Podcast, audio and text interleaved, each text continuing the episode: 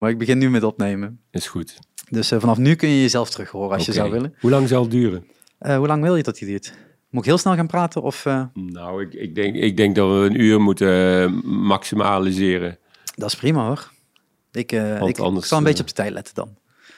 Dat, de, de, de podcast bij mij gelopen tussen de 20 minuten en 3,5 uur. Dus we hebben alle kanten om op te gaan. 3,5 uur, oké. Okay. Um, ja. Ja, dat kunnen ook hele leuke gesprekken zijn. Maar dat was volgens mij wel buiten en lekker weer. En als ik hier nu naar buiten kijk, dan denk ik... Oh, het is regen. Het is een beetje triestig. Ja, daar gaan wij wat aan doen uh, bij de Piratenpartij. Hè? We gaan uh, het weer mooi maken. Standpunt 1. nee. Nou, het, uh, Rutte heeft wel goed voor elkaar. Want nu kunnen die testevenementen niet doorgaan morgen. Dat heeft hij wel goed geregeld. Mm. Kunnen ze die weer mooi met een weekje uitstellen. Maar ja. ze komen er wel. En dan uiteindelijk gaat de cultuursector een keer open. Ik hoop het. Um, maar daar gaan we het vandaag niet te veel over hebben. Want uh, we gaan het vandaag hebben over uh, de Tweede Kamerverkiezingen die er uh, aan zitten te komen. En nog best snel ook, namelijk komende week. de podcast, als je hem vandaag luistert, is het de twaalfde. Dus mocht je hem ergens tot en met de 17e kunnen luisteren, dan is hij nog ergens relevant. En daarna hopen we dat hij nog steeds een beetje relevant blijft. maar dan kun je niet meer stemmen. Zo Ja. simpel is het ook. Ik had in de vorige podcast, even, even correctie daarin, genoemd dat de Tweede Kamerverkiezingen op 16, 15, 16, 17 maart zijn. Dus maandag, dinsdag, woensdag. Maar ik kreeg mijn stempas binnen en er staat gewoon op, vijf, de, de maandag en de dinsdag als je gezond bent, ben je uitgesloten. Het is echt voor de, de, de kwetsbaardere mensen in de samenleving. Ik denk, oh, oké, okay, dan kan ik dus niet stemmen, want ik was van plan, dan ga ik meteen een van de eerste twee dagen stemmen. Dus let even goed op, als je gaat stemmen en je voelt je helemaal prima, dat kan alleen op woensdag. En uh, geef ook wat ruimte aan de kwetsbaren in de samenleving om maandag en dinsdag de tijd te nemen om hun stem uit te brengen. Het zou een beetje vreemd zijn als er een hele lange rij staat met mensen die allemaal kerngezond zijn. En daardoor uh, sommige kwetsbaren denken, ja, ik ga daar niet tussen staan en ik ga niet stemmen. Want we moeten natuurlijk wel allemaal gaan stemmen, als je dat kan en wilt. Dat Ja. helpt altijd. Ja. Nou, heb ik mijn introotje weer gedaan. Want dit is uh, Shark Talk nummer 83 even uit mijn hoofd, en anders is het 84. Maar ik uh, ben op een gegeven moment uh, gestopt met tellen.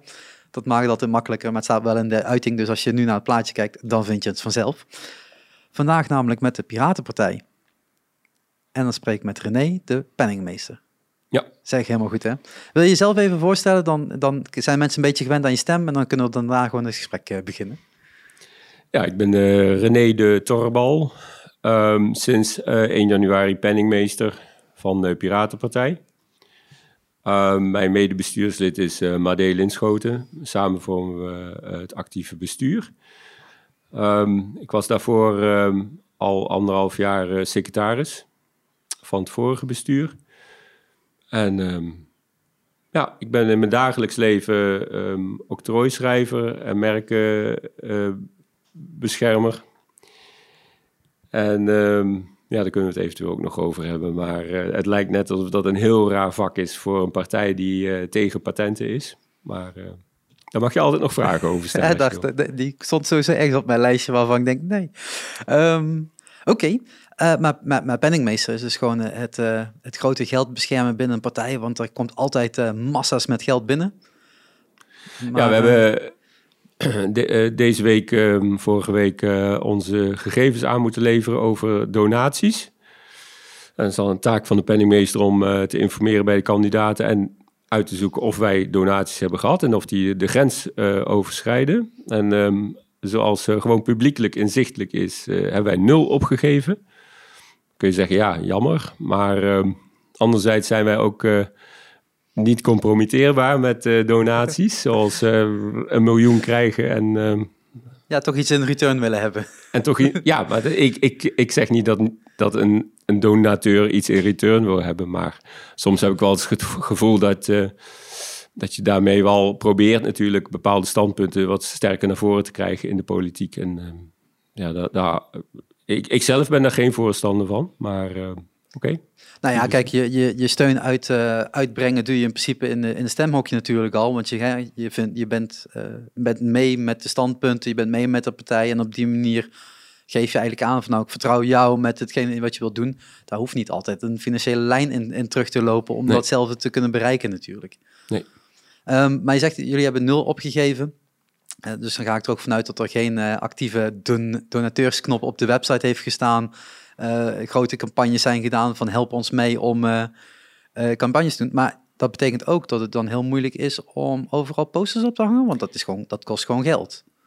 Ja, enerzijds um, hebben wij natuurlijk wel een hele actieve vrijwilligersorganisatie. dus in campagnetijd komen die allemaal lekker in actie. En dat is super, super fijn. Tot het moment dat ze ook soms iets te hard werken, vind ik. Maar goed, ehm, dat is de passie die ze hebben voor de, voor de partij. Dus we hangen, wij plakken zelf posters. En soms ehm, plaatsen we wat borden, dan, dat besteden we uit. En er is ook wel geld. Eh, dat, dat is niet, mm. niet het echte probleem. We hebben contributie en zo. Dus een partij met leden heeft gewoon ook een geldstroom van de, van de contributie. En we hebben ook donateurs waar ik heel, heel dankbaar voor zijn. Alleen die houden zich eh, netjes binnen de grenzen van uh, wat opgeefbaar is. En uh, dus we, dat redden we wel social media campagne, die voeren we dit jaar natuurlijk heel actief. De online campagne meer dan de, de op straat gaan campagne. Want er is op straat gewoon helemaal niks te halen. En er is misschien maar één partij, eh, twee partijen dat ik weet die, die actief eh, met busjes rondrijden. Maar ehm, ja, dat, dat, laten wij nou uh, bewust liggen. En wij, wij storten ons uh, vooral op de social media. Instagram, uh, Twitter. Um, en Facebook geloof ik ook nog wel, ja.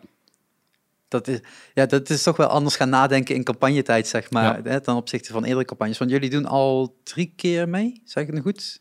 Ja, als je terugrekent, uh, 2000... Um, tien, ja, ik weet het eigenlijk niet. Drie keer, ja. Drie keer voor de Tweede Kamer. Ja. ja. 2017 uh, was ik erbij gekomen. En, uh, en die campagne heb ik wel bewust meegemaakt. Um, die daarvoor niet. Ja. ja. Uh, want inderdaad, zoals je al zegt, um, uh, 2010 opgericht. In mhm. ieder geval, hè, was eerder opgericht, maar 2010 mee gaan doen, zeg maar. Dat betekent dus dat er nu al, al elf jaar de Piratenpartij is. Hè, tot mensen in Nederland, ja. In, in, Nederland, want het is een, een, een, veel groter, grotere partij dan hè, het kleine beetje wat alleen in Nederland actief is. Betekent ook dat steeds maar mensen weten wat jullie doen. Of is dat nog steeds een vraag? nou ja, het is wel een, um, wel een imago-probleem dat, um, dat niet iedereen weet dat we bestaan. Um, en en dat, dat we ons ook niet, uh, niet, niet keihard profileren. Moet ik gewoon eerlijk in zijn. Maar we zijn een beweging en uh, de beweging is internationaal. En we zijn inderdaad in 2006 de eerste partij opgericht in Zweden. En en, en we hebben vier uh, Europese zetels in het parlement. Dus het, het loopt wel, het wordt steeds groter. Ehm, maar ik denk dat het ook voor, voor kiezers heel moeilijk is als je hoeveel partijen nu? Uh, ja. Over de 30, 38 of zo. Ruim, ja. Als je die allemaal moet kennen. En, um, en dan vanuit onzekerheid kun je dan ook teruggrijpen op... Uh, oké, dan wil ik alleen maar die, die eerste zes kennen of zo. Dat kan ik me best voorstellen. Dus er is nog wel een weg te gaan om uh, echt bekend te worden. Ja, want het is uh, lijst 19. Ja. Dat, ja, dat, dat betekent dat je gewoon drie keer dat formulier op zijn minst moet uitvouwen voordat je bij 19 uh, raakt. laat staan degene die dus op lijst 30 zijn of, of meer, dan moet je echt aan de achter, achterkant gaan kijken. Ja, um, ja dat, dat betekent wel dat, dat je eigenlijk je positie nog duidelijker moet maken ten opzichte van de ander. Dat je ook echt hè, dat, dat vouwwerk moet gaan pushen, zeg maar. Ja, vouwwerk. Ja, ik kreeg dat ding binnen en ik denk echt, wat zijn jullie me nu aan het sturen allemaal? En ik denk, ja. uh, iedere gemeente stuurt dat dan netjes een week van tevoren of anderhalve week van tevoren sturen ze dat uit naar alle inwoners en dan krijg je dat thuis en dan denk je, ah, ik maak hem een keer open en dan krijg je eerst uh, eh, 37 lijsten VVD en dan sta je verder en dan krijg je weer uh, eh, 37 lijsten CDA en per grote naam wordt dat lijstje steeds korter natuurlijk. Ja, dus ik denk, waarom moeten er überhaupt 50 mensen op die lijst gaan staan? Kort dat in, dat maakt het ook al weer wat logischer. Want niet iedereen heeft natuurlijk uh, eh, 50 zetels die ze kunnen gaan winnen. Of gaan binnenhalen, of hoe je dat ook wilt gaan omschrijven. Mm ja, dus soms is het gewoon ook heel, heel, realistisch om één iemand op die lijst te zijn. Ik zag bij uh, de, de Feestpartij, ja, ik, ga, ik ben blij dat ik niet met hun praat, maar de Feestpartij, één iemand, Johan Flemmings, Flemmings. dat ik denk, eh, dat ik denk, ja, dat ik denk, ja, er staat er één. Ja, dat is duidelijk, weet je. Je hebt, ja, heel realistisch, dat- daar gaan geen drie anderen bij zitten, toch? Dat was een vergissing. Oh, Ja, hij, hij wilde zich eigenlijk terugtrekken. Je Oh. moet namelijk 11.250 euro waarborgsom betalen. En hij dacht, nou, dat gaan we nooit redden. Als ik nou op tijd me, mezelf terugtrek, dan krijg ik die waarborgsom terug. Maar hij had het niet goed gedaan. Hij had, toen bleef hij alleen over op de lijst. En al die andere kandidaten waren boos. Oh. Dat hij er vanaf had geknikkerd. Dan staat hij er alsnog eens eentje op. Inclusief dat hij die waarborgsom eh, kwijt is. kwijt is. Nou, een mooie donatie, zullen we het zo zeggen. Ja, ik denk ik hoop dat de politiek en de kiesraad er iets leuks mee doet. Want het is ook eigenlijk weer zoiets van, eh, van eh, eh, huidige eh, kiesstelsel is, is wat dat betreft niet erg ver ten opzichte van nieuwkomers. eh, met, een, eh, met drempels. We hebben heel hard gewerkt om 30 eh, handtekeningen per kieskring eh, te verzamelen. Mhm. Is wel gelukt, zelfs in Bonaire. En, en het mooie is van, van dat, eh, toch heeft het wel een leuk aspect, want je leert ook ehm, situaties te- in de kieskringen beter kennen, zoals in Bonaire. En, dan- en dan, dan kunnen we ook daar ook actief iets doen. Dingetjes als, zij hebben bijvoorbeeld 4,75 euro als minimumloon en in Nederland een tientje mi- minimumloon. En dan vraag je je af, hoe komt dat dan? Zien we ze niet als volwaardig of zo? Dan is er gewoon nog een, een weg te gaan. Maar dankzij dat wij die kieskring daar ook actief moesten benaderen, kunnen we daar ook, eh, ja, zijn we er diep ingedoken. En eh, Dan, dan, dan leer je dat ja, weer, dan leer je neem je er dat weer mee. Ja. van ja, dat is dan wel weer mooi. Ja. Eh, ik kreeg inderdaad bij Volt eh, de, de, de, de twee podcasts, drie podcasten geleden inmiddels ook. Dus als jullie die willen terugluisteren, doe dat zeker nog. Eh, ook door, die, die zaten ook met hetzelfde, hè, van hoe kunnen wij überhaupt op die, op die lijst te Mhm. komen en wat moeten we daar allemaal voor doen. Ehm, ja, als je op een gegeven moment opstaat, is dat natuurlijk wel fijn, want dan, heb je dat, dan begint dat balletje wat vaker te rollen en dan beginnen steeds meer mensen te begrijpen. Ehm, toen ik die, die, die lijsten aan het bekijken was van hè, met wie zou ik eventueel willen spreken, ja, heel graag met die Piratenpartij, want voor mij voelt dat nog steeds als een one-issue partij. Totdat ik de Hmm. site opende en dacht, dit gaat helemaal niet meer over one-issue, dit gaat Ja. over in principe bijna alles willen jullie over meespreken, omdat jullie daar gewoon goede ideeën over hebben. Ja. Ehm, is hetgene wat ik denk dat dat wel bij de meeste mensen is. Het gaat nog steeds over hè, Ja. het, het web en, en alles wat er omheen hangt en that's it. Ja, e- enerzijds hebben wij wel eh, natuurlijk heel veel leden die uit de ICT komen. En we, donders goed weten wat sec- cybersecurity is en waar het allemaal fout gaat. Anderzijds zijn er ook steeds meer eh, eh, leden die gewoon breed, breed maatschappelijk eh, ge- geïnteresseerd zijn, zoals ik zelf. Ik bedoel, ik ben meer op- op de duurzaamheid en mobiliteit eh, aspecten en, eh, en de ander heel erg op economie. Dus eh, langzamerhand eh, bouw je dan gewoon heel veel, veel kennis op. En ehm, ook in de, in, de, in de programmacommissie, de kiescommissie hou je rekening mee, hebben wij een breed veld van kandidaten. En maar vergis je niet, eh, vanuit partijoogpunt is het best logisch om veel kandidaten te hebben. Want kandidaten, daar weten we van, die werken nog extra hard. Die, die, Ja, die ja. profileren, die, dat zijn, dat Dat zijn, zijn onze ambassadeurs bijna. Ja. woordvoerders. Ja. En hoe meer woordvoerders je hebt, eh, hoe beter in dit geval. Zeker, wij, wij, wij hebben ook gelukkig ehm woordvoerders, kandidaten in, in Friesland en in Limburg en in Zeeland en alle uithoeken, Drenthe. Eh, omdat wij niet, ook niet een Randstadpartij zijn of, eh, of een Eindhovense partij, of zeker geen Eindhovense partij, hoewel we daar wel eh, natuurlijk mijzelf hebben. Maar ehm, ja, dat, dat ja, het liefst zou ik nog een kandidaat in, in Bonaire hebben. Maar goed, dat, Voor de volgende keer. ja, volgende Ja. keer.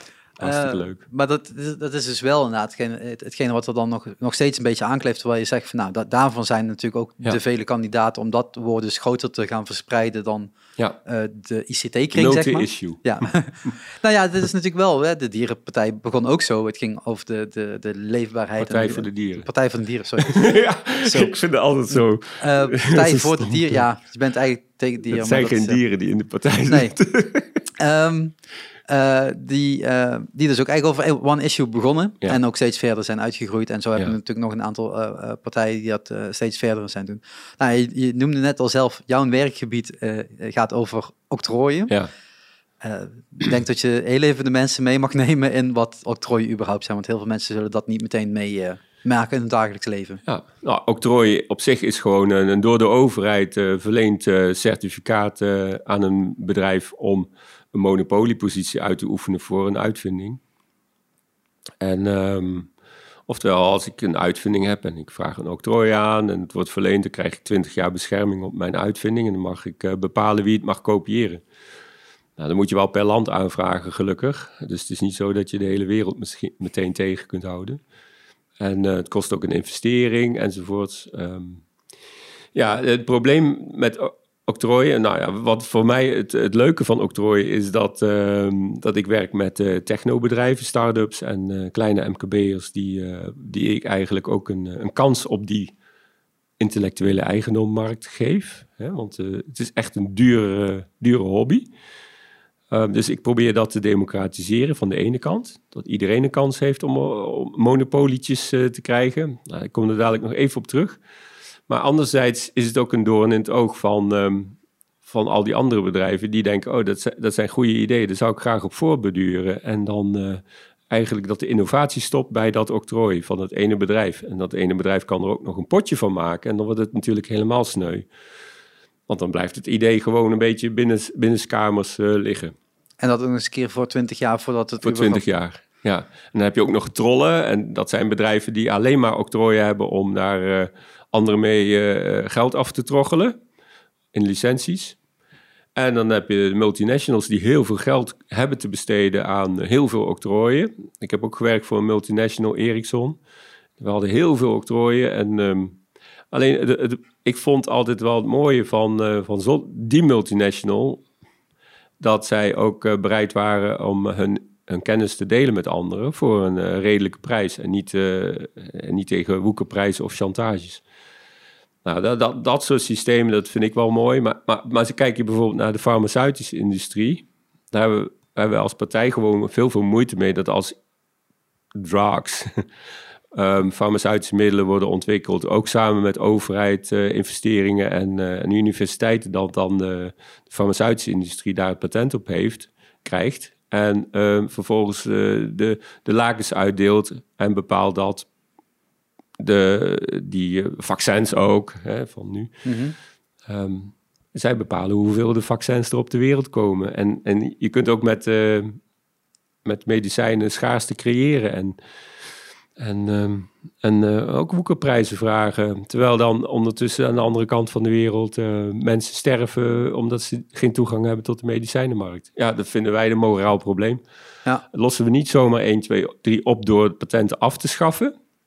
Maar uh, wel door het, de businessmodellen te herzien en uh, eens te kijken van wat kan uh, ook het, het, het systeem daarin een verbetering krijgen. Ja, want af, de afgelopen jaren is er natuurlijk veel over te doen geweest. Ook volgens mij vooral over um, um, een, een, aantal grote farmaceuten die hun, hun prijzen aan het verdubbelen waren. Of zelfs hè, nog veel ja. hoger dan dat ze normaal 100 of zo, ja. Um, medicijn dat eerst gewoon voor, voor, voor 7 euro te krijgen was ja. en dan opeens 750 euro. Ja, dat, en dan denk dollar. je van hoe, hoe kan dat en waarom staan we dit toe als wereld zijnde, zeg maar? Want hè, wat je al zegt, je doet dat niet vastleggen voor één land, maar ja. uh, je doet juist voor één land vastleggen, ja, niet voor de hele wereld. Dus je moet dat op veel meer plekken dus blijkbaar dan hè, dat geregeld hebben. En dat betekent dat gewoon door, door hoop mensen geen toegang hebben tot jouw goede uitvinding, wat het dan vaak wel is. Um, maar aan de andere kant, en dat zag ik in, in, de, in, de, in de partijlijst ook voorbij komen, uh, voor, voorbij komen, is als het gaat over uh, uh, de cultuursector. Daar heb je natuurlijk ook te maken met auteursrecht. Ja. Um, en een, een, een, kleine band zal er niet zo last van hebben.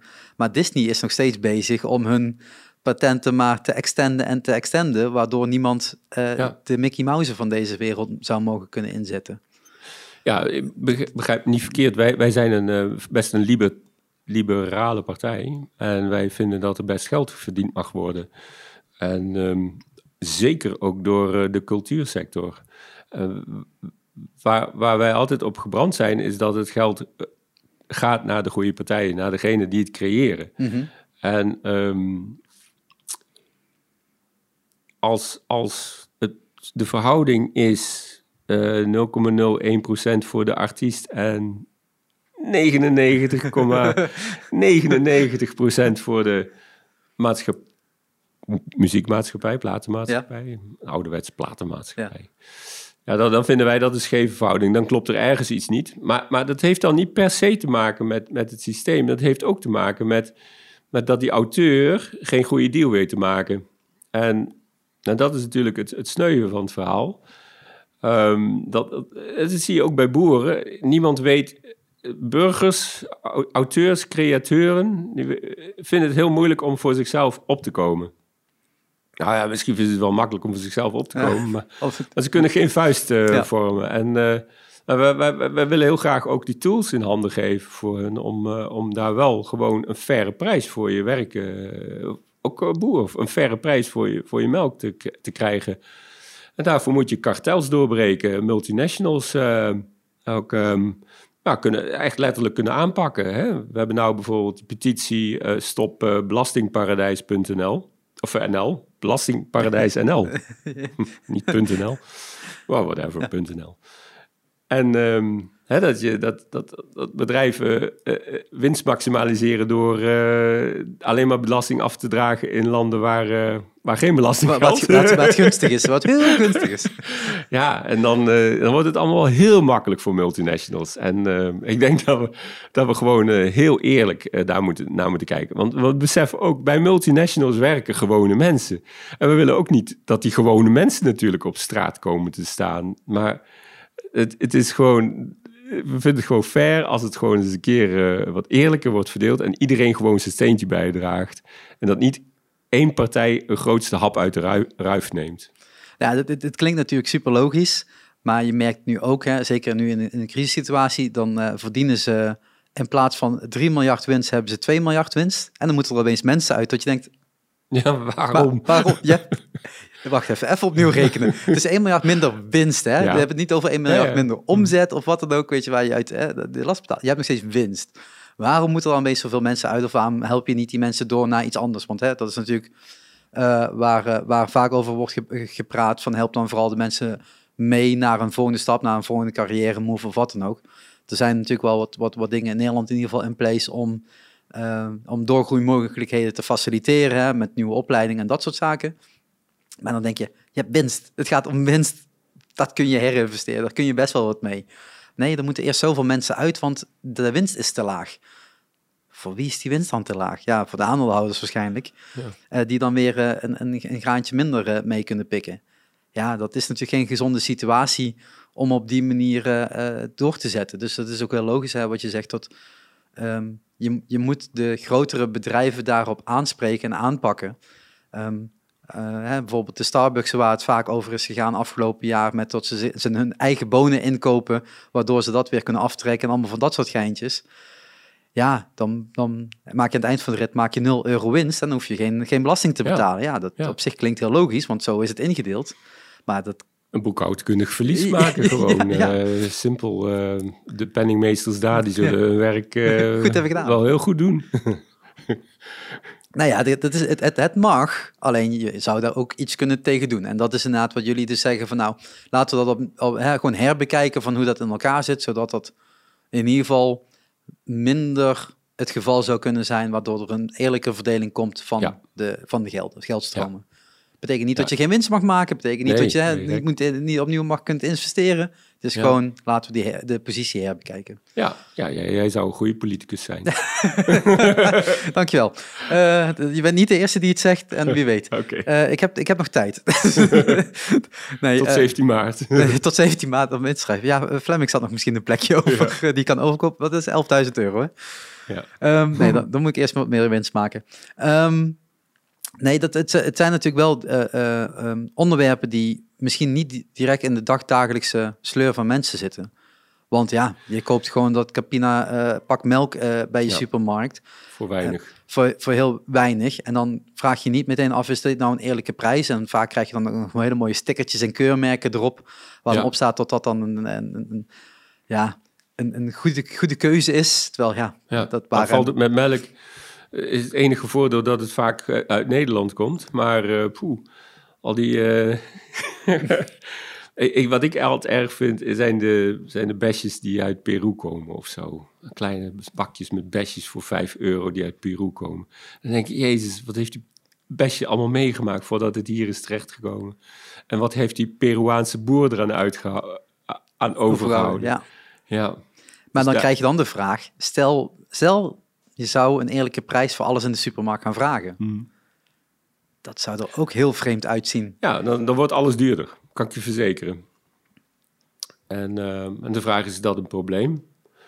Ehm, ja, voor alle luisteraars die eh, nou in de bijstand zitten, dat is een probleem. Dat, dat beseffen wij ook wel. En, en het is ook niet leuk om altijd in de onderste schappen eh, de, de, huismerken of de, de subhuismerken te moeten pakken. Dat, beseffen wij ook wel. Ehm, ja, dan nog. En, eh, maar dat, dat eh, hebben we dus ook een oplossing voor. Hè? Dat is het eh, onvoorwaardelijk basisinkomen. Nou, dan Mooi bruggetje. theoretisch, ja, waarom niet? Waarom, Nee. dan, zou je 1000 euro per maand krijgen zonder dat je er iets voor hoeft te doen. Dan besteed je dat aan eh besjes uit Peru. Dat, Als je ze echt dat maakt wilt, mij helemaal niet uit. Dan. ja, als je Ja. ze echt wilt, maar dan voor 15 euro en niet Ja. voor 5. Ehm, eh, je noemt al hè, de- de- het basisinkomen. Het wordt steeds vaker genoemd in steeds meer partijen. En niet alleen in Nederland, maar ook zeker het Mhm. Ja, ik ben buitenland. blij dat veel partijen ons standpunt hebben overgenomen. Want eh, je zegt al, die 1000 euro, eh, dat krijgt iedereen dan. Hè, of, ik noem neem- maar een nee- bedrag, hè? Nee, nee, nee. Maar, Maar bij dat- wijze van spreken. Vaak gaat het over die duizend en dat Mhm. zal in Nederland misschien wel iets hoger liggen en ergens anders misschien iets lager liggen. En uiteindelijk gemiddeld zich komt dat wel uit. Maar dan moet ook weer betaald worden. En dat is natuurlijk een ander vraagstuk.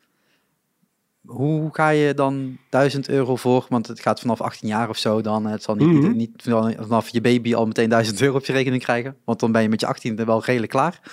Ehm, We zijn niet Noorwegen, nee. Nee. Ehm, maar maar hoe, hoe faciliteer je dat dan? Want je zal ook ergens dat moeten invullen. Ja, nou... eh, ehm, Ja, als penningmeester weet je dit. Nou, ik, ik, eh, ik, ben, ik ben opgegroeid met, eh, met ehm, econo- eh, ik, ik heb een economische achtergrond. En wat ik daaruit geleerd heb, is dat eh, geld eh, moet rollen, in principe. ja, liefst mijn kant op. Dat is dan wel vaak de zin Ja, waar je maar bij het, komt. grappige is, als geld naar jouw kant rolt en jij, en jij besteedt het weer aan de supermarkt, dan rolt het weer terug Ja. naar mijn kant. Ja. En dat is eigenlijk het idee. Het enige lek dat ontstaat is als jij op vakantie gaat naar Spanje, want dan rolt het naar Spanje. Ja. Oké. Is niet erg. Als in Spanje ook een basisinkomen is en de Spanjaarden besteden dat weer aan eh, melk uit Nederland, dan rolt het weer naar Nederland. Mhm.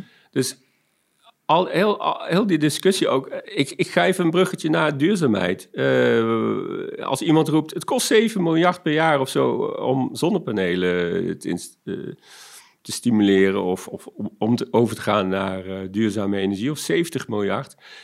Nooit vergeten dat die 70 miljard of 7 miljard of 700.000, die wordt besteed aan mensen die werken in de industrie.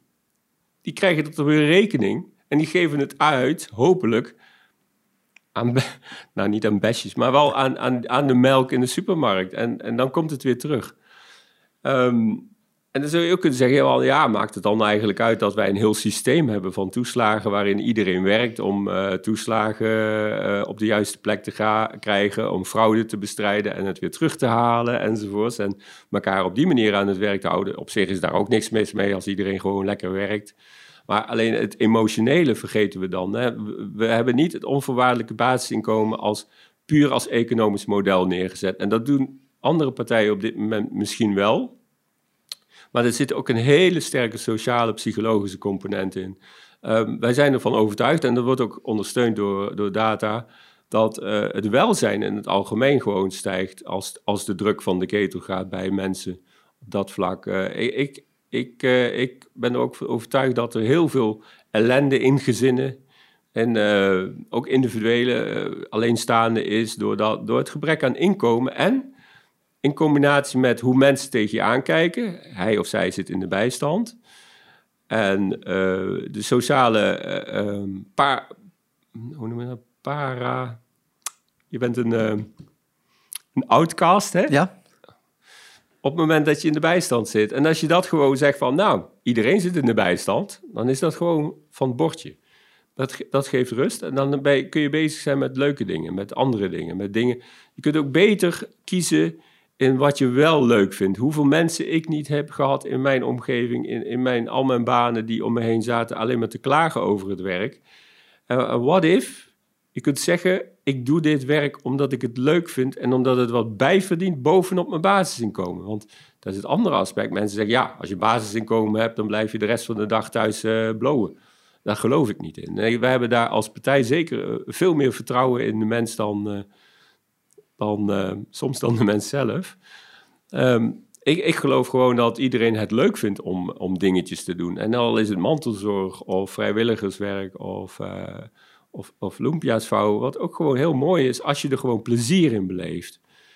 Ik denk dat de plezier terug kan komen als je weet, ik hoef me niet 100% zorgen te maken over of ik de dag overleef. Ik hoef niet per se naar de voedselbank. Je mag voor mij nog steeds naar de voedselbank als je daar, het eten daar beter is dan dat je het zelf kunt koken. Maar dat is allemaal keuze. En dat vinden wij belangrijk. Nu is het uh, bittere noodzaak voor velen. En dadelijk wordt het een, uh, zou het een keuze kunnen worden. Waardoor mensen ook zelf kunnen zeggen van oké, ik ga niet meer voltijds werken, want ik heb twee kinderen. Maar ik moet voltijds werken nu om überhaupt die twee kinderen te kunnen voorzien. En dadelijk is het van, hè, we kunnen uh, zeggen van nou 20, 20 uur en dan kom ik ook rond, waardoor ik 20 uur kan besteden aan de kinderen. Waardoor die weer een, in een andere soort omgeving kunnen opgroeien. Waardoor weer, hè, dat ook weer gestimuleerd wordt. Waardoor zij ook weer kunnen doorgroeien, waardoor dus weer een ja. betere economie kan ontstaan. Precies. Um, ik vind het altijd een hele mooie gedachte. En ik denk iedere keer, waarom is het er gewoon niet? Waarom is het er nog steeds niet? En ik heb uh, um, uh, Andrew Yang in Amerika, die heeft mhm. natuurlijk heel lang de strijd gevoerd om presidentskandidaat daardoor te stomen. En die was alleen maar op Universal Basic Income Basic. Dat was zijn enige streefpunt. Hij mhm. zegt, daarmee kunnen we de verandering maken. En hij zei in Amerika, we hebben op best veel momenten in Amerika gestaan tot dat ook ingevoerd zou worden. Ik hoor het in Nederland eigenlijk pas de afgelopen jaren voor het eerst een beetje borrelen. Weet jij toevallig als dat al vaker aan de orde is geweest? Of is het echt gewoon een nieuw iets voor Nederland of misschien wel voor Europa? Nou, ik dacht dat uh, in Rotterdam een wijk of zo, of uh, ergens, um, er gevraagd werd om, uh, om een experiment te doen. En met een basisinkomen onvoorwaardelijk. Hè? Dus gewoon even zeggen als, als bijstand, hoe heet het? bijstand, sociale dienst, om te zeggen, hier heb je toch nog steeds je bijstand en we kijken even niet of je elke week wel solliciteert. Oh, wat een rust. Dat hebben ze dus gevraagd en dan zegt de politiek gewoon keihard nee, want dat mag niet van de wet. Nou, dan denk ik, nou, dan veranderen we de wet en laten we die gemeentes ook eens een keer het vertrouwen geven om dat zelf uit te voeren en om te zien of het werkt of niet. Dat, dat lijkt me gewoon supergoed om eens een keer uh, dat vertrouwen te geven, ook aan die mensen. Alleen het enige nadeel is dat je dan een experiment uitvoert met mensen die al, al kwetsbaar zijn en, en in die bijstand zitten. En niet het, het, het, als een, een general concept, als een algemeen concept neerzet.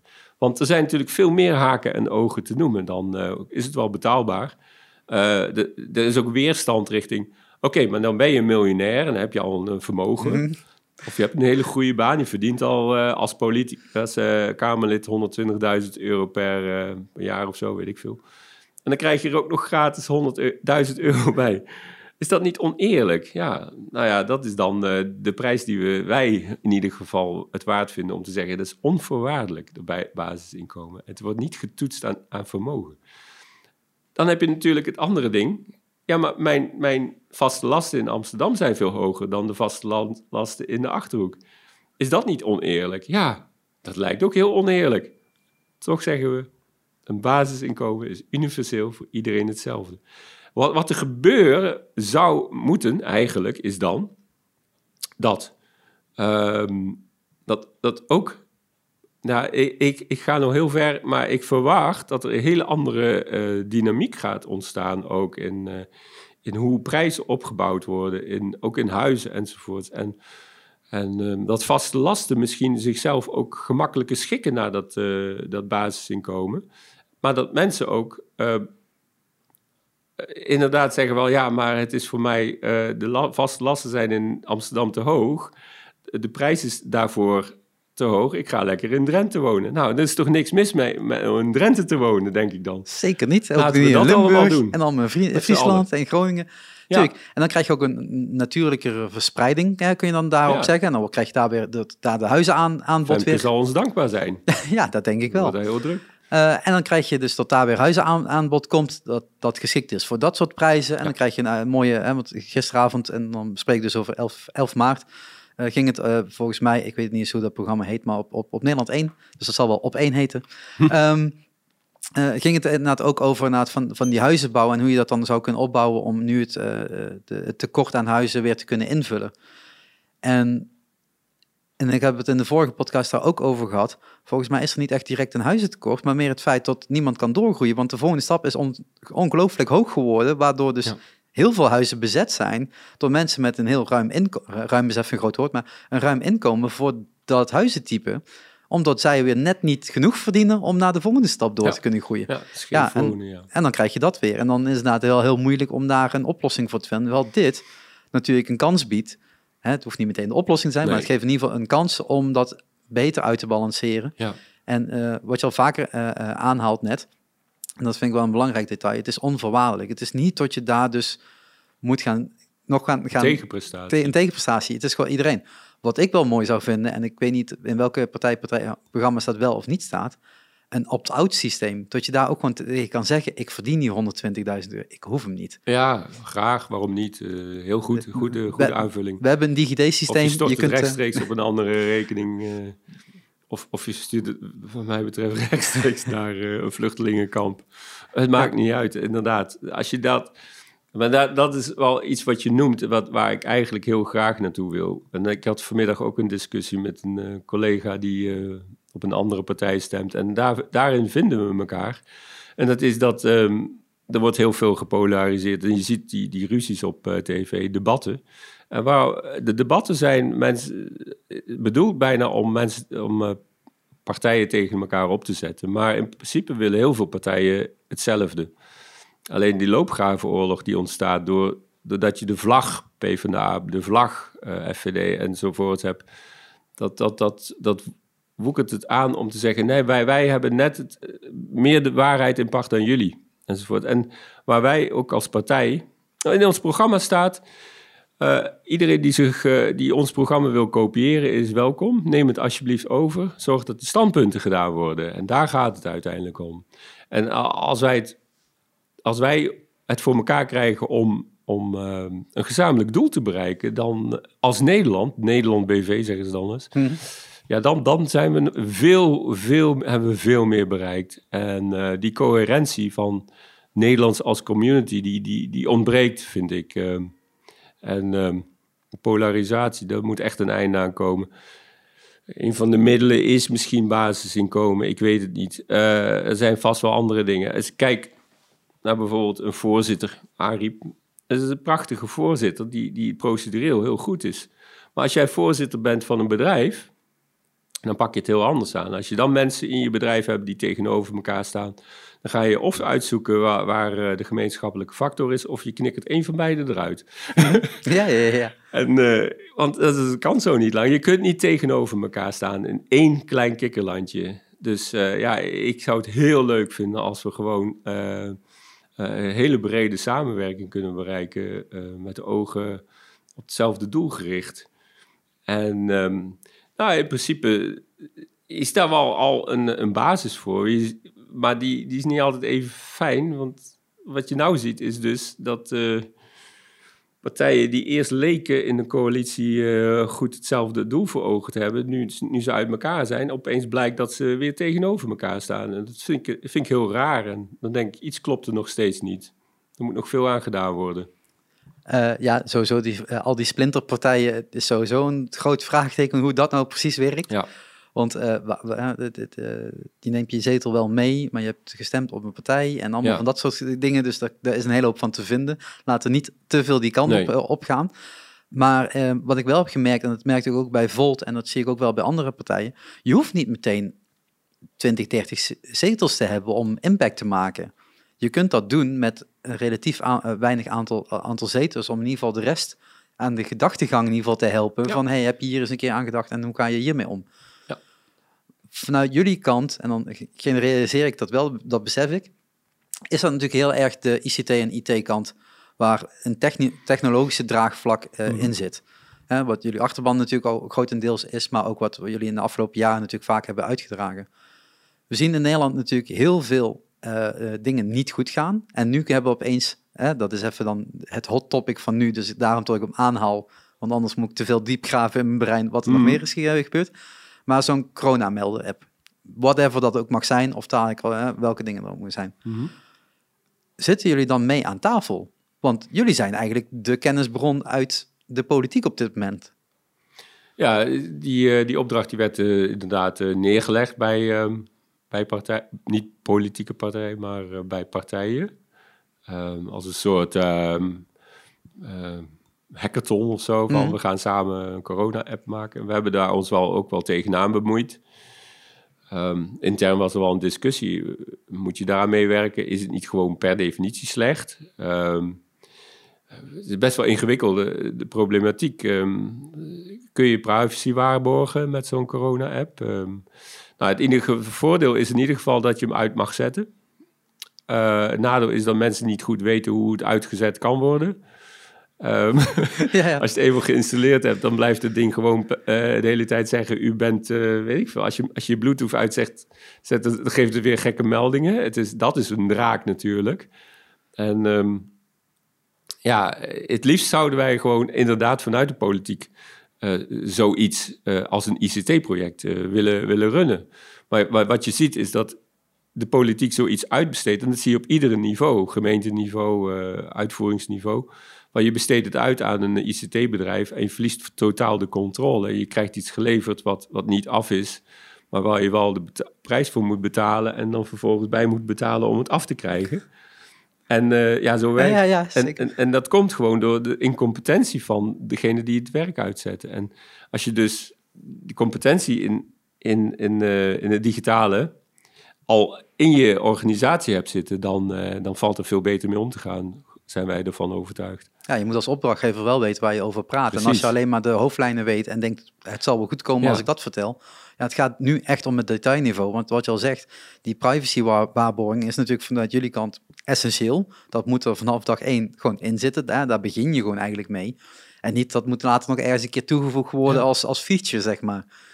Als je ICT is, is, is, staat voor heel veel mensen die niet in de ICT zitten, staat ver van, eh, van hun af. Terwijl ze er wel dagelijks mee werken, hè? maar dat, ze werken alleen met de interfaces.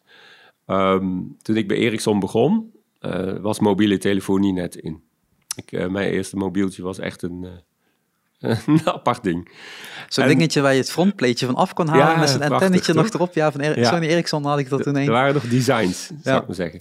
Maar, maar ik ging daar werken, als Ericsson meeluistert, dit is reclame voor jullie. Omdat ik vond dat, dat mobiele telefoon niet bracht de wereld bij elkaar. Het had zoveel in zich om, om mensen overal ter wereld gewoon in contact met elkaar te brengen. En dat werd allemaal later nog meer gefaciliteerd, ook door de internet, dat ook opkwam. ik ben al heel oud.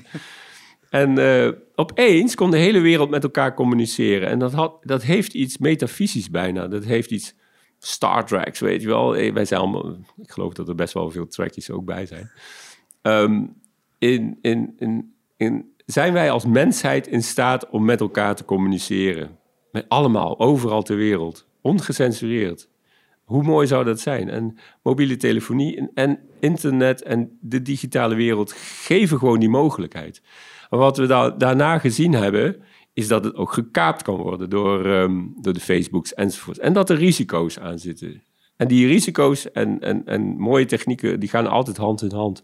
En je kunt je ogen er niet voor sluiten dat het er is. Het is gewoon, het is deel van ons leven. Het is super belangrijk, digitale structuur, digitale infrastructuur. En, en dat wordt gewoon al jaren ontkend door, eh, door de politiek. En de kandidatenlijsten die, die, die zijn zo digitaal arm.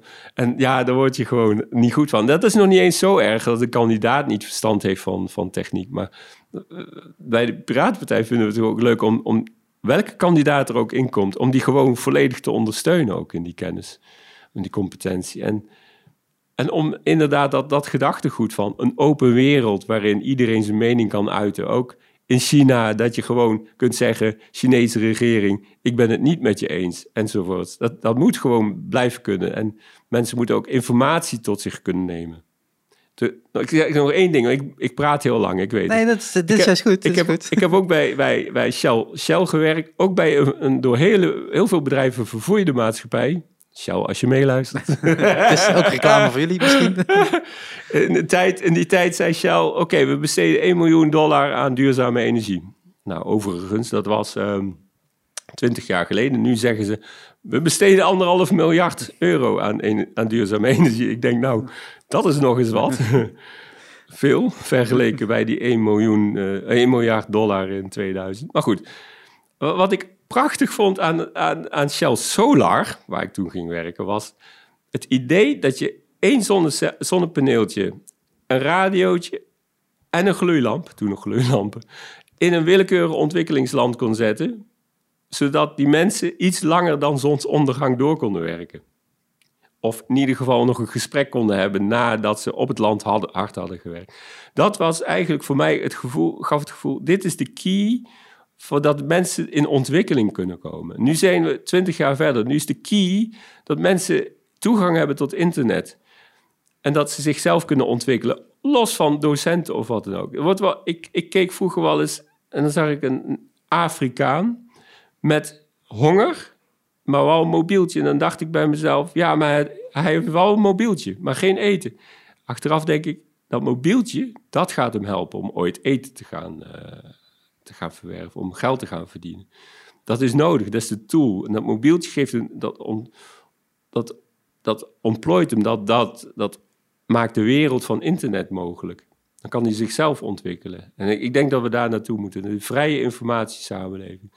Ik probeerde gisteren nog voor mijn werk het document te openen, omdat ik het nodig had om, om te weten hoe iets in elkaar zat. En dan word je verwezen naar uh, dat je eerst een abonnementje moet nemen voor x aantal euro's per maand. En dan denk ik, ja, dan, als ik al die abonnementjes bij elkaar opneem, dan, dan word ik er ook niet uh, rijker van zonder basisinkomen.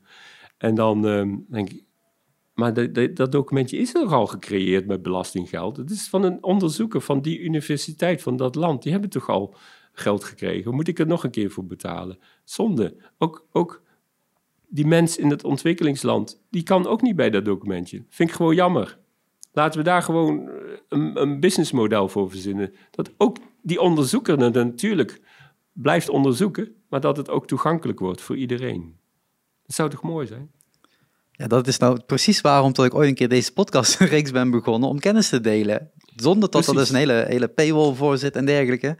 Want alleen op deze manier komen we verder. En dat geldt niet alleen voor ons, zoals je zegt, maar voor de hele wereld, voor iedereen die daaraan mee wil doen. En uh, hetgene wat je net, net heel ja, terecht aanhaalde, de tools van vroeger zijn niet meer de tools van nu. Nu is dat mobieltje of toegang tot het internet de tool om uh, je verder te, te kunnen ontwikkelen. En ik ben een aantal jaren geleden uh, was ik terug in Sri Lanka, mijn uh, geboorteland. Ja, die hebben 3G niet meegemaakt. En ik zat daar lekker op 4G. En hier zaten we nog te struggelen om die 4G-frequenties. Omdat zij zeggen, ja, wij gaan nu investeren in die toekomst. Voor hun is dat dan 4G. Ze gaan waarschijnlijk 5G overslaan en dan naar 6G. Oh. Dat, dat, die, die, die, die, maar landlines, dat werkt daar ook niet. Dus opeens kreeg een heel land, had overal 4G ja, er werden masten bijgebouwd van, hier, ja, van, van noord tot zuid, om iedereen maar toegang te geven tot dat internationale platform eigenlijk. Ja. En dan zie je ook dat landen zich kunnen verder ontplooien dan alleen maar hetgene waar ze het hè, heel lang goed in zijn geweest, in, in landbouw of in... Uh, uh, ja, dat is net afhankelijk van welk land je zit. En datzelfde zag ik in, in we zijn in, op tour geweest met een band in Indonesië, hetzelfde verhaal. Je ziet dat daar zo'n netwerk wordt uitgerold en waardoor het weer beter en toegankelijk wordt.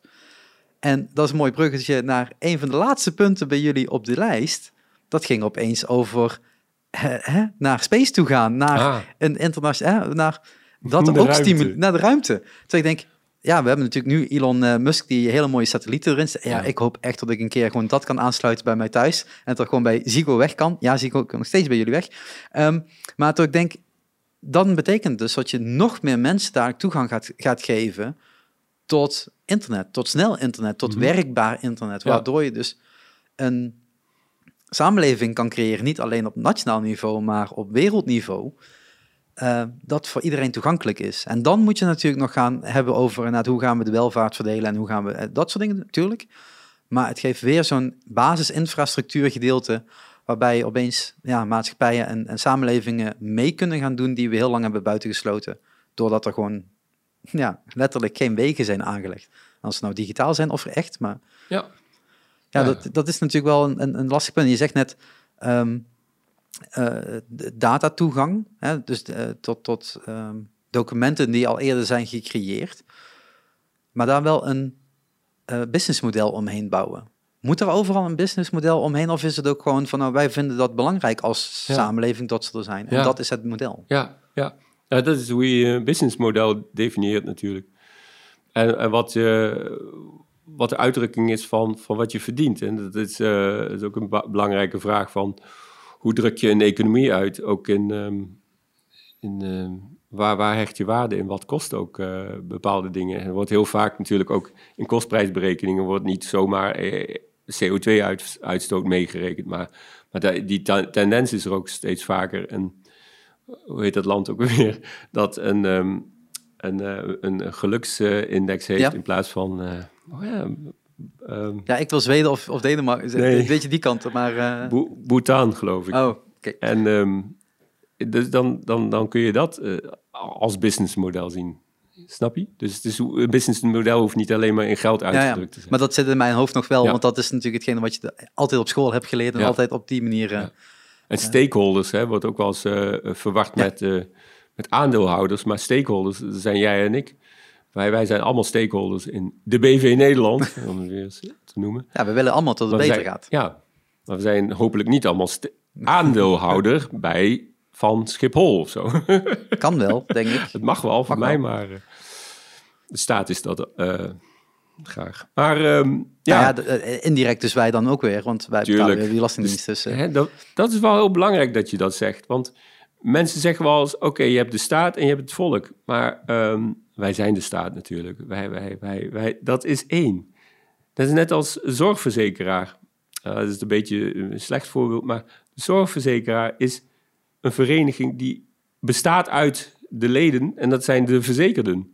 Dus de zorgverzekeraar is niet tegen de leden. Nee, dus de zorg, zorgverzekeraar komt uit de leden. Daar kunnen we een hele discussie nog over hebben hoe het werkt in de praktijk. Maar in principe het gevoel dat jij onderdeel bent van van de maatschappij en van de staat. En, en dat, het niet, dat er geen polarisatie is van hoog naar laag of zo. Dat, dat, uh, dat moet eruit. Maar een van de methoden daarvoor is, denk ik, en dat zou mijn laatste onderwerp zijn. Oh, je had het laatste onderwerp, zei je ruimtevaart. Mm, Nee, nee, nee, het was de laatste op jullie lijst. Nee, oh ja. Dat hoeft niet echt de afronding te zijn. Want, want wij beginnen ons, ons uh, visieverhaal met... oké, we hebben ruimtevaart toegevoegd... om aan te geven dat het past bij ons visie ja, ja. met lef.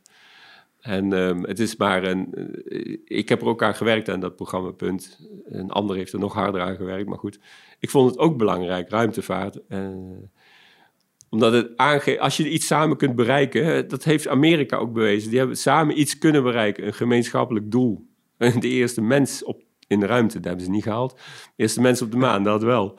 En, en, en dat, die gezamenlijke doelstelling, daar, daar zijn we wel naar op zoek natuurlijk. En dan kom ik over hoe kom je tot een gezamenlijke doelstelling en hoe weet je dan wat die doelstellingen zijn, dan, dan kom ik uh, op de liquid democracy. En misschien heb je daar ik, niks van gelezen, nee. maar dat maakt niet uit. Het gaat erom, mensen kunnen invloed uitoefenen op wat er met hun leven gebeurt via het parlement op dit moment. Eén keer per jaar, één keer per vier jaar een mhm. kruisje zetten op de goede plek. Maar wij, wij geloven meer in dat een mens mag kiezen of die dan rechtstreeks invloed uitoefent op dagelijkse beslissingen of dat hij zegt, ik doe dat via een representatie. Hè? Dan heb je de directe democratie en de indirecte democratie. De indirecte democratie is het huidige parlementaire systeem. Ja. Waarbij het helemaal een blackbox is wat er gebeurt nadat het kruisje gezet is. Nou, als je, als je het goed weet te implementeren dat directe democratie en representatieve democratie met elkaar uh, uh, uh, samengaan en dat je een keuze hebt als, als, als burger, dan denk ik dat je heel veel vertrouwen wint van de burger, dat er heel veel draagvlak komt voor, voor de beslissingen. Want als ik zeg, oké, nou moet de, regering iets beslissen over ruimtevaart. En ik zeg, ja, maar ik heb geen verstand van ruimtevaart, maar ik weet dat er een vertegenwoordiger is in de regering of, uh, of weet ik voor wat niveau, die kan mij uitstekend vertegenwoordigen hierin, dan vertrouw ik dat die persoon mij daarin uh, goed vertegenwoordigt. En die ander zegt, nee, ik heb me helemaal verdiept in, in ruimtevaart. Ik wil rechtstreeks invloed uitoefenen op de regering, op die beslissing. Als die twee goed samengaan, dan heb je een goede liquid democracy. Maar dat, is dan, maar dat is dan het, een, een, een, een, een forumversie. Uh, dat je mag meestemmen over bepaalde onderwerpen. En dan 2.0 eigenlijk. Dus een, ja, 5.0 ja, ja, ja, maar ik bedoel, het is een, een, volgende stap over het feit dat we al vaker in een stemhokje hebben moeten kiezen. Niet alleen voor de Tweede Kamer hè, of voor je lokale uh, partijen, hmm. maar ook voor een vraag die uitstond vanuit de Tweede Kamer of vanuit... Dat kunnen, vanuit... Oké. Maar, maar, wat nadeel is, als je dus het referendum gewoon sec invoert, dan, dan ga je ervan uit dat, jij, dat, dat iedereen geraadpleegd wil worden. Maar ik ga ervan uit dat niet iedereen geraadpleegd wil worden. Dat mag omdat... je hopen, nee. dat niet iedereen wilt. Ja. Nee, want waar moet je de hele tijd vragen beantwoorden? En moet je dat ook nog bestuderen? Moet je ook nog verkeerde beslissingen nemen? Soms moet je ook, ook als burger zeggen van, ik weet het niet. En uh, vraag me niet. Nee, en ik heb vertrouwen in die persoon. Ja, precies. Dat die het wel voor mij oplost. En niet één keer per vier jaar, maar regelmatiger. Of dat je duidelijker kan aangeven wie dat dan is. Ja, ik vind dat, ik vind dat wel een hele goede. Alleen dan denk ik meteen aan implementaties. Dat is een beetje hoe mijn brein werkt. Um, Oké, dan moet dus weer een app voorkomen. Want ja, je moet er wel makkelijk en toegankelijk zijn. Infrastructuur. En tot, dat niet, uh, tot je niet iedere keer naar een stemhokje moet. Want dan moet er weer zoveel locaties en zoveel mensen op een plek komen. En dan moet er weer geteld worden. Heel gedoe. Dus er moet een app zijn en dan ga je daar de hele dag vragen in krijgen van wie dan ook? Of is het dan... Ja, stel, ik, ik zou... Nou, ik, ga, ik, ga, ik loop hier vooruit misschien op wat de Piratenpartij wil. maar ik zou uh, best een, uh, voor mijzelf een profiel aan kunnen geven van... Oké, je mag me altijd vragen over uh, intellectuele ah, eigendom. Okay, ja. Maar don't bother me with boerka's of zo, want ja. ik weet het niet. Ja, oké. Okay. Nee, dan, maar dan, dan, krijg je nou dus dat je van tevoren vertelt... dit zijn de onderwerpen waar ik graag over mee wil praten. En deze laat me met rust. Precies. Want ehm, de meningcultuur in Nederland is vreselijk. Maurice de Hond, van wat vindt u hiervan, wat vindt u daarvan? Ja, wat moeten we er allemaal van vinden en waarom vinden wij daar iets van? En, en is het wel zo dat die persoon wel goed eerst zich eerst heeft geïnformeerd voordat hij er iets van vindt? Of maar dat vult op tv-programma's, hè? Dat is natuurlijk ook heel vaak in het begin geweest. Het vullen van tv-programma's. En nu moet er de hele tijd op, uh, op, op, op nationale tv, bij bijna ieder programma, en zeker nu tijdens verkiezingstijd, zit er dus iemand bij die dan de mening aan het peilen is van wat er net is gebeurd, of aan tafel, of een programma daarvoor. En dat moet dan weer in beeld gebracht worden. En waar iedereen hey, iedere keer op terugkomt, ja, eigenlijk weten we niet, maar deze mensen denken dat dit dan het antwoord is. En toch denk ik, ja, en nu? Wat moet ik met deze informatie? Is of dan... willekeurige mensen op straat vragen. En, en dan de laatste mening die er op straat gegeven wordt, dan zit je zo te kijken. Ja, Nederland vindt toch wel dat. Terwijl het natuurlijk in de, in de interviewer heeft kunnen bepalen welke die wel of niet neemt mhm. in de uitzending. En uh, ja, je kunt, je kunt alles manipuleren wat je wil. Ik zeg niet, ik zeg niet dat de NOS aan het manipuleren is, maar het is wel een heel erg um, gevaar, uh, gevaarlijk iets wat je doet. Als jij als, als NOS of zo zegt, oh, we gaan wat mensen op straat interviewen en dit is de mening van de mensen op straat. Maar, dat, maar hè, als Die perceptie is er wel. Op, meningen hebben, de Tweede Kamer zit natuurlijk met 150 meningen. Mhm. Ehm, dat zijn vaak niet altijd, maar soms ook mensen die al heel lang niet meer verder in de samenleving staan met alle topics die ze hebben, maar ze moeten er wel of ze worden verwacht tot ze er een mening over hebben. En ik hoor eigenlijk nooit iemand naar, die, naar, die, naar het spreekgestoel te gaan en zeggen... Sorry, maar ik, ik, zou het ook niet weten. en die lopen weg. Ja, ik zou het heel graag willen. Ik denk, dat laat ook kracht zien. Terwijl, en ik had het er gisteren toevallig met mijn moeder over. Die heeft heel lang ook in de politiek gezeten. En ik zei ook, ja, op het moment dat je dat zegt, dan wordt het, wordt het vaak als zwakte gezien. Hè? Kijk, kijk naar, uh, en dan noem ik even heel slechte namen, maar kijk naar Poetin, kijk naar Merkel en kijk naar anderen die zullen nooit recht in de Kamer zeggen: Ja, sorry, ik weet het ook niet. Ik ga nu iemand anders erbij halen die het wel weet. Als je dat laat zien, is het ook kracht. Ja. Maar vaak wordt dat dan hè, omschreven: Ja, maar als ik dat ga zeggen, of iemand houdt je, weerhoudt je daarvan. Toen denk ik: Ja, dat zou nou net heel mooi zijn. Tot dan zo iemand zegt: Sorry, maar er zijn echt mensen die meer weten dan mij. Uh, laat hun dat vooral vertellen. Niet iedereen is natuurlijk tv geschikt en, en, en kan een verhaal vertellen. Hè. Dat, dat is ook duidelijk. Dat kan niet iedereen. Dat hoeft ook niet, maar dan kun je misschien wel iemand vragen die dat dan wel weer kan. Hè? Dus zo kun je elkaar natuurlijk ook weer naast je basisinkomen aan het werk houden. En uh, op die manier uh, uh, een plek hebben in de samenleving natuurlijk. Ja. Um, we, ronden, we gaan een beetje richting de af, afronding. je gaf al aan een uurtje, nou daar zitten we mooi nu op, dus dat, dat komt mooi uit. Um, ik hoor bij jou, en dat vind ik heel fijn, heel weinig dat, dat, dat politieke met, met strijden naar, de andere twee hadden wat meer hun, al hun uh, partijenpunten wilden ze ongeveer afgaan. Dat hebben we mhm. nu niet gedaan. Dat is heel fijn in dit gesprek. Uh, niet dat dat andere slecht is, maar uh, dat is een andere manier van spreken. Uh, jij staat niet op, op, een, op de lijst. Ze kunnen niet direct op jou stemmen. Nee. Vind je dat jammer? Dit klinkt als ja, zo zegt van, ik, ik, geweld. Ik heb er wel over nagedacht. Okay. Ehm, maar um,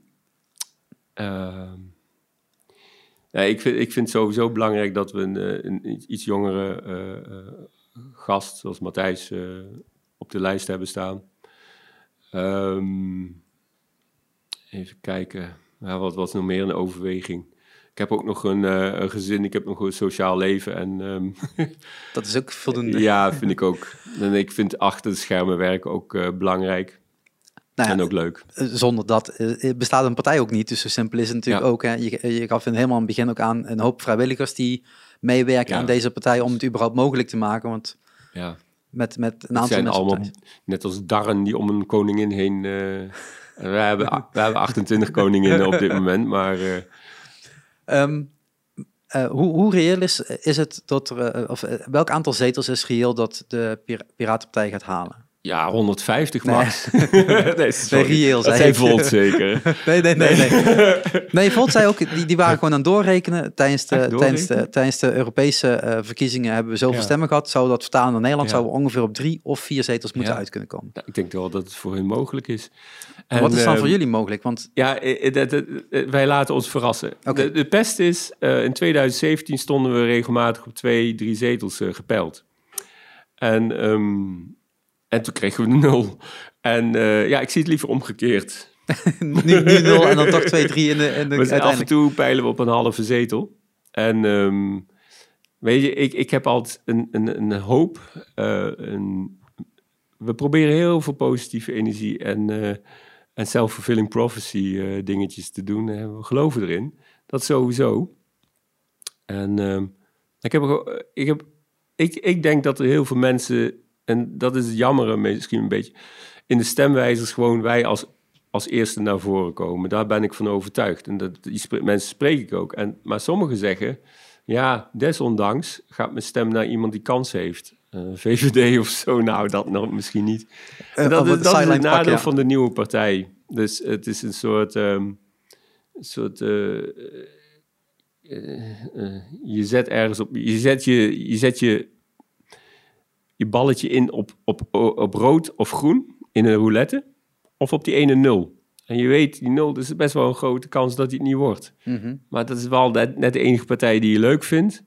Ja, en dan is toch nog uh, dat mensen dan toch nog op groen of uh, rood inzetten. Ik hoor het inderdaad ook zo vaak dat ze de kieswijzer en dat, dat zie je dan op, op de socials voorbij komen. Ja, ja, dit is eigenlijk wat het advies is, maar ik ga toch dit stemmen. Ik denk, maar wat heb je dan ingevuld? Waar heb je dan op geantwoord waar je het dan toch niet mee eens bent?